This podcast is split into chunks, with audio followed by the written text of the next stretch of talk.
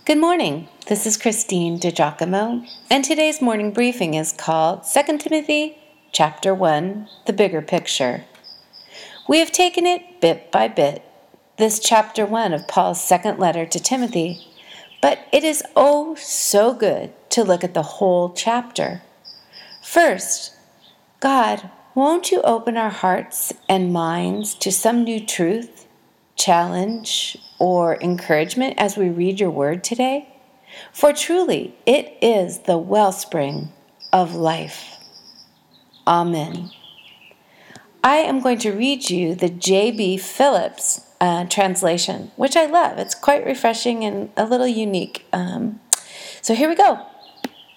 Paul, messenger by God's appointment in the promised life of Christ Jesus, to Timothy, my own dearly loved Son, grace, mercy, and peace be to you from God the Father and Christ Jesus, our Lord. I thank the God of my forefathers, whom I serve with a clear conscience, as I remember you in my prayers.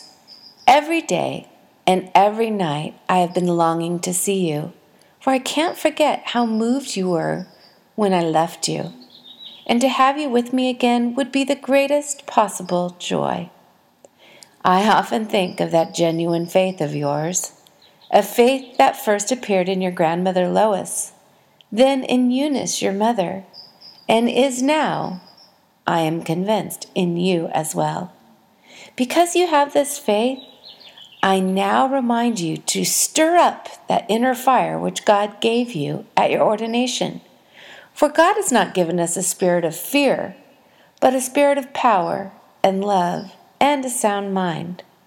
So never be ashamed of bearing witness to our Lord, nor of me, his prisoner. Accept as I do all the hardship that faithfulness to the gospel entails in the strength that God gives you. For he has rescued us from all that is really evil and called us to a life of holiness not because of any of our achievements, but for His own purpose. Before time began, He planned to give us in Christ the grace to achieve this purpose. But it is only since our Savior Jesus Christ has been revealed that the method has become apparent. For Christ has completely abolished death and has now, through the gospel, opened to us men the shining possibilities of the life that is eternal. It is this gospel that I am commissioned to proclaim. It is of this gospel that I am appointed both messenger and teacher, and it is for this gospel that I am now suffering these things. Yet I am not in the least ashamed, for I know the one in whom I have placed my confidence, and I am perfectly certain that the work he has committed to me is safe in his hands until that day. So keep my words in your mind as the pattern of sound teaching, given to you in the faith and love of Jesus Christ. Take the greatest care of the good things which were entrusted to you by the Holy Spirit, who lives within us. You will know, I expect, that all those who are in Asia have turned against me. Phygelus, and Hermogenes among them.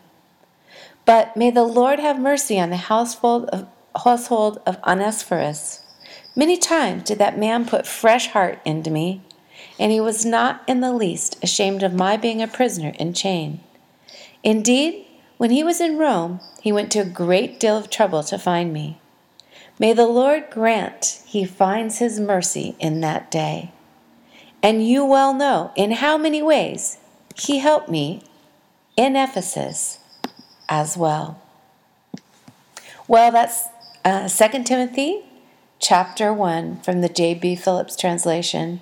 And I will remind you that if you would like to compare the translations or even the message paraphrase, you can go to BibleGateway.com, click on there, and then if you continue um, to look at page options and click on parallel, you see the various translations.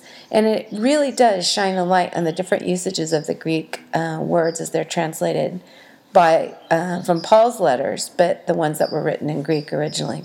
Okay, God bless you, my friends.